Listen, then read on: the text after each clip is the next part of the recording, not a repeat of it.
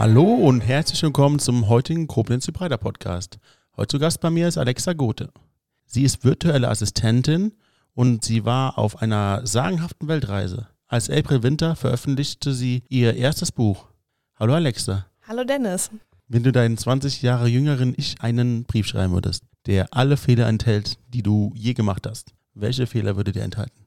Also zuerst einmal hätte ich wahrscheinlich keinen Brief geschrieben, sondern eine Sprachnachricht geschickt, weil ich damals gerade erst lesen gelernt habe in der Grundschule. Aber ansonsten würde diese Sprachnachricht oder der Brief gar nicht so viel enthalten, denn ich bin eigentlich ganz froh, dass die Dinge so gekommen sind, wie sie gekommen sind. Wenn ich diese Erfahrungen, so bescheiden sie manchmal auch waren, nicht gemacht hätte, wäre ich nicht der Mensch, der ich heute bin. Und ich mag mich so, wie ich bin.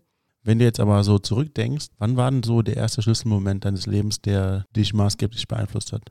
Davon gibt es tatsächlich sehr viele, aber es gibt einen Moment, an den ich mich ganz besonders erinnern kann. Ich war immer ein sehr, sehr schüchterner Mensch. Ich habe mich nicht getraut, irgendwie in der Grundschule oder im Kindergarten mit anderen Menschen zu reden. Und ich habe mich natürlich auch nicht getraut, mich am Unterricht zu beteiligen, mal zu melden oder irgendwas zu sagen. Und bei vielen Lehrern ist es halt so, die denken dann, der Schüler wäre nicht intelligent genug, der weiß nichts. Bei mir war es aber so, ich wusste die Antworten, ich habe mich nur nicht getraut, sie zu sagen. Und irgendwann habe ich mich ganz bewusst hingesetzt, da müsste ich in der siebten Klasse gewesen sein und habe mir Gedanken gemacht, was wäre das Schlimmste, was passieren könnte. Dass die anderen mich auslachen, dass ich irgendwie was Falsches sage, dass die Konzentration der Klasse noch mehr auf mir liegt als sowieso schon im negativen Sinne. Das waren so ein paar Sachen, wo ich mir gedacht habe, das könnte passieren, aber eigentlich, man kann es versuchen. Und das war wirklich so der Moment, wo ich mir gedacht habe, ich probiere es einfach mal. Natürlich ist es dann anders gekommen, als man denkt. Man malt sich ja meistens die schlimmsten Sachen aus.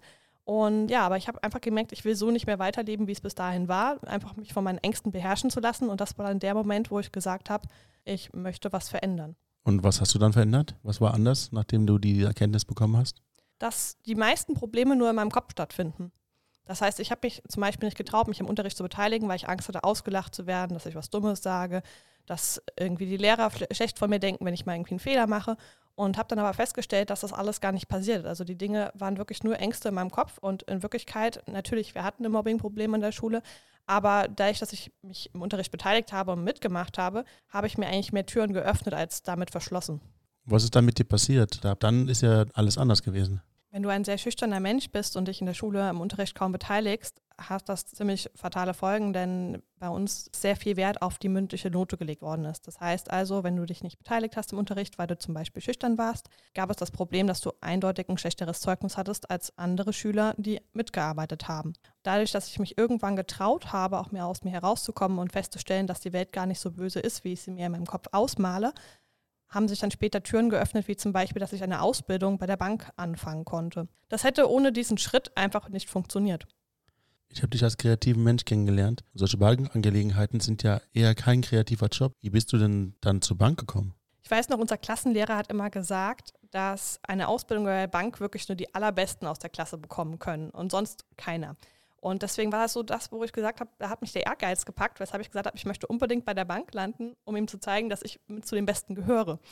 Das war wirklich so ein bisschen der Ehrgeiz, der in mir drin steckte. Und noch dazu kam dann, dass meine beste Freundin auch bei der Bank angefangen hat und ich durch sie halt ein bisschen mitbekommen habe, wie das so abläuft und was man dort tut, sodass ich eigentlich relativ neugierig geworden bin und das für mich auch eine schöne Möglichkeit war, nochmal was über mich selbst zu lernen nach der Ausbildung in dem Job geblieben oder hast du dich weiter geguckt oder was hast du gemacht nach der Ausbildung? Nach der Ausbildung habe ich einen von den wenigen unbefristeten Verträgen bekommen, den ich natürlich auch angenommen habe und habe noch ein Studium zur Bankfachwirtin gemacht und habe mich dann gefragt, ob das jetzt alles ist bis zu meiner Rente. Also man arbeitet dann 45 Jahre und irgendwie war mir das noch nicht genug. Und da habe ich dann tatsächlich einen Artikel gefunden, der ziemlich spannend war, wo es darum ging, dass man sich ein Jahr Auszeit vom Job nehmen kann, ohne den Job dabei kündigen zu müssen. Und dann hast du dir auch ein Jahr genommen, also ein Jahr Zeit für dich selber, um dich selbst zu finden. Was hast du in dem Jahr gemacht? Ich habe mir dann gedacht, ich stelle mich der ultimativen Mutprobe und gehe alleine auf Weltreise. Wo bist denn du alles hingereist, als du diese Weltreise gemacht hast? Das Hauptziel war natürlich irgendwie, mich selbst zu finden. Und es hat mich nach Australien verschlagen, von Australien nach Neuseeland bis hin über Hawaii nach Kanada.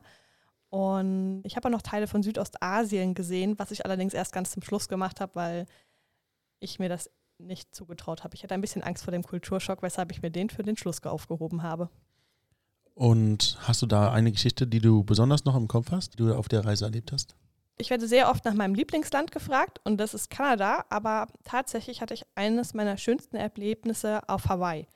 Okay, was ist passiert? Es ist nicht unbedingt etwas passiert, es ist einfach nur so dieses Feeling, was man auf Hawaii hatte. Ich bin dort ganz alleine angekommen, hatte einen riesen Jetlag gehabt und habe so unglaublich tolle Menschen kennengelernt, dass einfach so auf sich von sich aus passiert ist. Das heißt, wir sind irgendwann zu fünft um die Insel gefahren, haben uns einen Mietwagen genommen und äh, gefühlt haben wir nicht geschlafen. Wir sind von einem Sonnenuntergang zum nächsten Sonnenaufgang gefahren und haben einfach so viel erlebt zusammen, was für die meisten jetzt nicht unbedingt besonders klingt. Für mich ist es aber besonders, weil ich mich manchmal sehr schwer damit tue, neue Menschen in mein Leben zu lassen. Also ich brauche sehr lange, um Menschen zu vertrauen oder mich mit ihnen wohlzufühlen, weshalb das Hawaii für mich eine besondere Situation war. Dass ich einfach mit Menschen so einfach in Kontakt gekommen bin und mich so wohl mit ihnen gefühlt habe, dass ich wirklich fünf Tage lang nonstop mit denen unterwegs war. Ja, in Hawaii gibt es auch eine richtig krasse Wanderung. Das ist der Moana Lua Valley Trail. Das ist quasi, kennst du die Stairways to Heaven? Ja. Diese Treppe, die da hochführt. Ja. Genau, die ist ja gesperrt. Also das, die darf man nicht mehr betreten. Das ist auch richtig teuer, wenn man die betritt.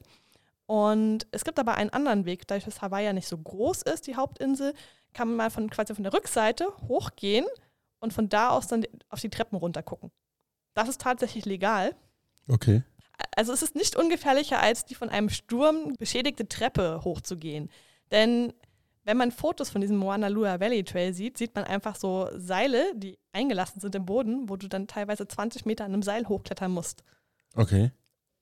Und links und rechts nur Abgrund neben dir. Also das, diese ha Wanderung ist körperlich eine extreme Herausforderung gewesen.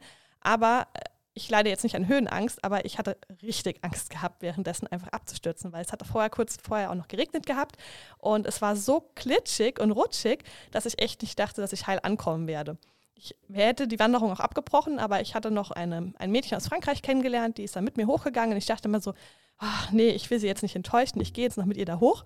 Und wenn sie was sagt, dann drehen wir sofort um und sie hat sich aber genau dasselbe gedacht. Das heißt, wir beide haben nicht miteinander kommuniziert darüber, dass wir eigentlich beide abbrechen wollen und haben uns dann wirklich noch auf diesen Berg hochgequält. Aber am Ende war es dann die ganze Reise wert.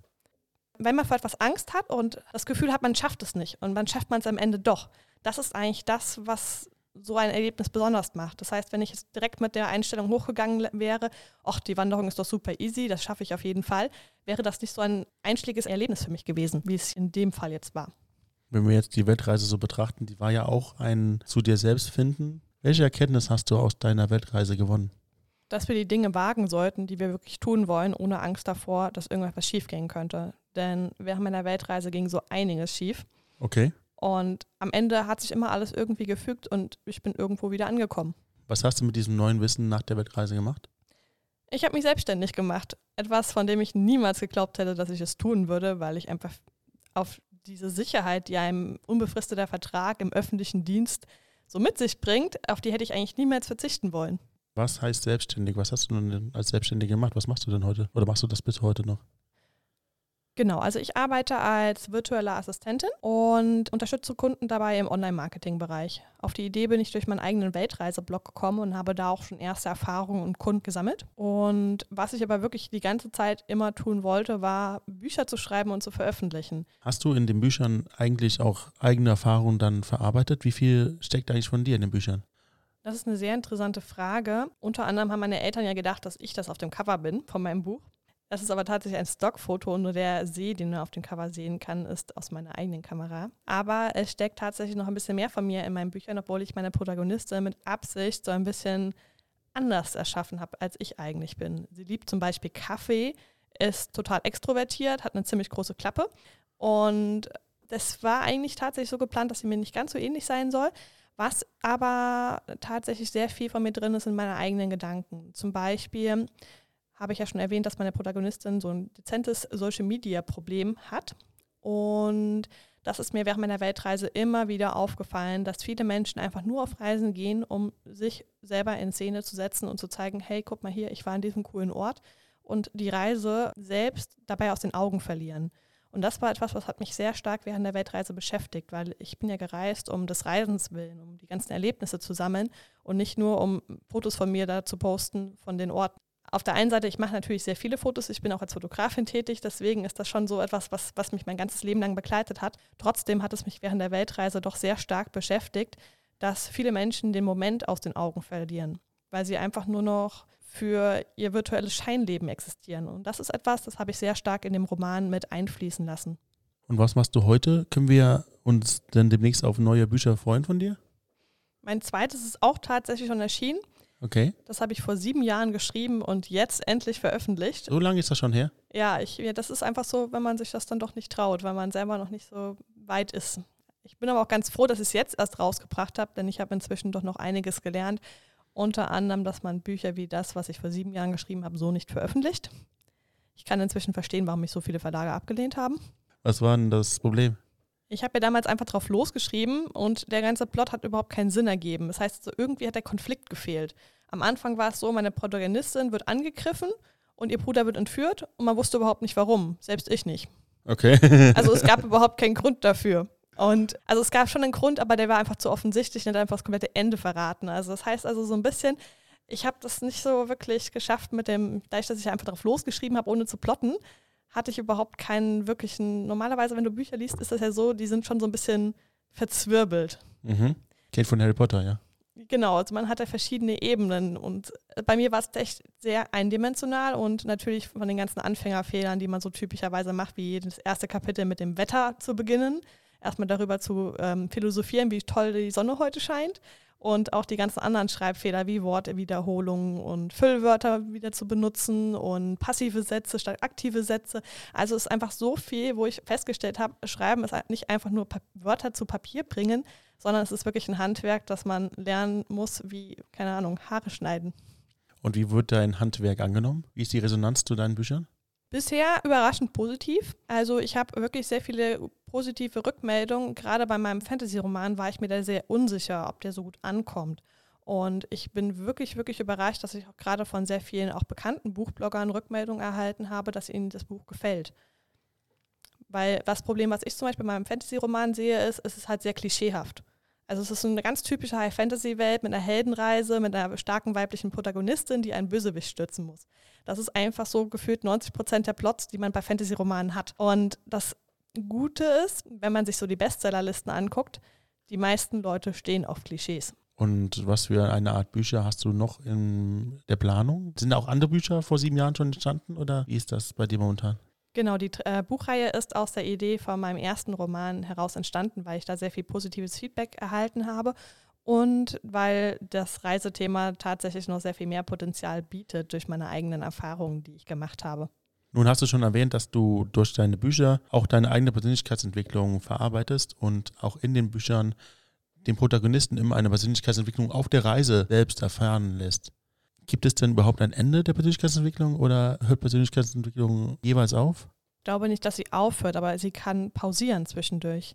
Das heißt, wenn man selber mit so vielen Themen überladen worden ist, dass man selber einfach keine Zeit mehr hat für sich selbst, dann fängt man an zu stagnieren und dann drückt man quasi auf den Pauseknopf der Persönlichkeitsentwicklung und verharrt in alten Mustern. Ist dir das selber auch schon passiert? Ich glaube, das passiert jedem irgendwann einmal. Mir selbst natürlich auch und zwar ständig ich merke das immer, wenn ich eine besonders stressige Zeit habe und sehr viel zu tun habe, dass ich dann einfach nicht mehr dazu komme, über mich selber und mein Handeln nachzudenken. Deswegen nehme ich mir auch immer sehr bewusst Zeit zu reflektieren. Ich habe zum Beispiel, ich bin jetzt seit einem Jahr selbstständig und ich habe mich in eine komplett andere Richtung entwickelt, wie das, was eigentlich in meinem Businessplan von vor einem Jahr steht. Das allerdings auch Corona-bedingt natürlich ist, wie zum Beispiel Fotoshootings, Hochzeitsfotos, konnte ich ja nicht wirklich machen in diesem Jahr. Und ich bin ganz froh, dass ich doch sehr breit gefächert aufgestellt bin und sehr viel mehr Richtung digitales Marketing machen konnte. Und trotzdem habe ich mich dann letztens erst gefragt, wie soll es im nächsten Jahr weitergehen? Und da sind mir tatsächlich noch so ein paar Ziele bewusst geworden, die ich im nächsten Jahr angehen möchte, die ich in diesem Jahr einfach komplett vernachlässigt habe.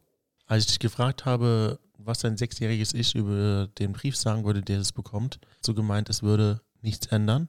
Also du würdest in diesen Brief nichts reinschreiben. Dann hast du uns von deiner Schulzeit erzählt, in der du den Mut gefasst hast, auch mitzuarbeiten, weil das auch wichtig war, um gute Noten zu bekommen. Danach bist du in die Ausbildung zur Bankkauffrau gegangen und hast danach den Fachwirt noch mit draufgelegt. Irgendwann hast du einen Artikel in die Hand bekommen, der dich motiviert hat, eine Weltreise zu machen, also ein Jahr Pause zu nehmen und sich zu fragen, ob das jetzt alles gewesen ist, was jetzt dein neuer Weg ist, in welche Richtung das geht und versuch dich selbst zu finden. Auf deiner Reise hast du dann zu dir gefunden, hast einen neuen Weg gefunden, den du dann gehen wolltest und nach der Reise hast du dich als virtuelle Assistentin selbstständig gemacht und bis heute zwei Bücher rausgebracht. Wir sind leider schon am Ende unseres Podcasts. Möchtest du unseren Zuhörern am Ende noch was mit auf den Weg geben? Lasst euch nicht von euren eigenen Ängsten verunsichern. Die meisten Sachen passieren wirklich nur in eurem Kopf und wenn man es selber einmal versucht, sind viele Dinge gar nicht so schlimm, wie man sie sich ausmalt. Das waren wunderbare Schlussworte. Vielen Dank, dass du hier gewesen bist, Alexa. Ich freue mich, dass du mich eingeladen hast. Und es hat mir sehr viel Spaß gemacht, mit dir ein paar Stationen meines Lebens nochmal zu bereisen. Ich hoffe, dass wir uns auch bald wiedersehen. Ja, ich mich auch.